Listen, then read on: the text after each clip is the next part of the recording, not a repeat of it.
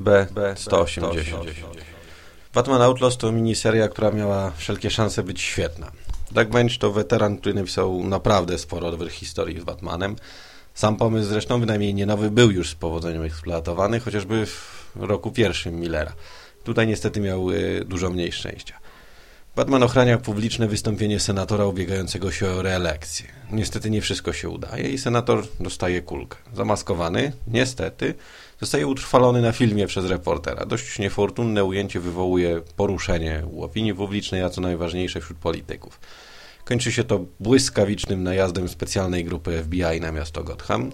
Niebo czernieje od śmigłowców, słod biega po ulicach jak wściekłe psy, kule latają na wszystkie strony. Batman, Nightwing, Robin, Batgirl, Catwoman, Huntress i kto jeszcze tylko akurat wtedy był w Batfamily, biegają w tym wszystkim na oślep, a jedna jedna Oracle ma głowę na karku, e, co owocuje wycieczką Batmana do Ameryki Południowej.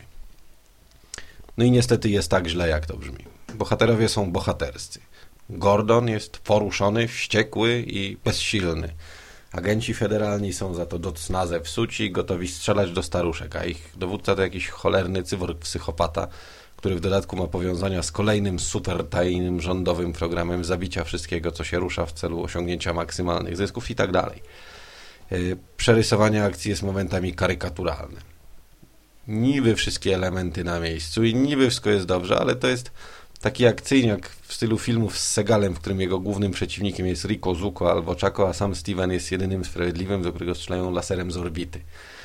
E, dodatkowo, no dla mnie niestety, rysunkami zajął się Paul Gulasi, który ma e, bardzo charakterystyczny styl.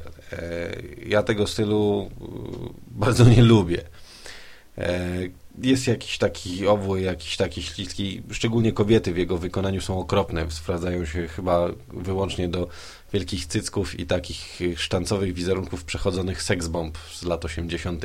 w stylu Sabriny albo kogoś takiego. E, Outlaws to trzy zeszyty, które można było przekuć w świetną historię. Gdyby tylko agenci rządowi nie byli tak strasznie sztampowo rządowi i demoniczni i gdyby reszta klisz nie gryzła czytelnika po nogach ujadając.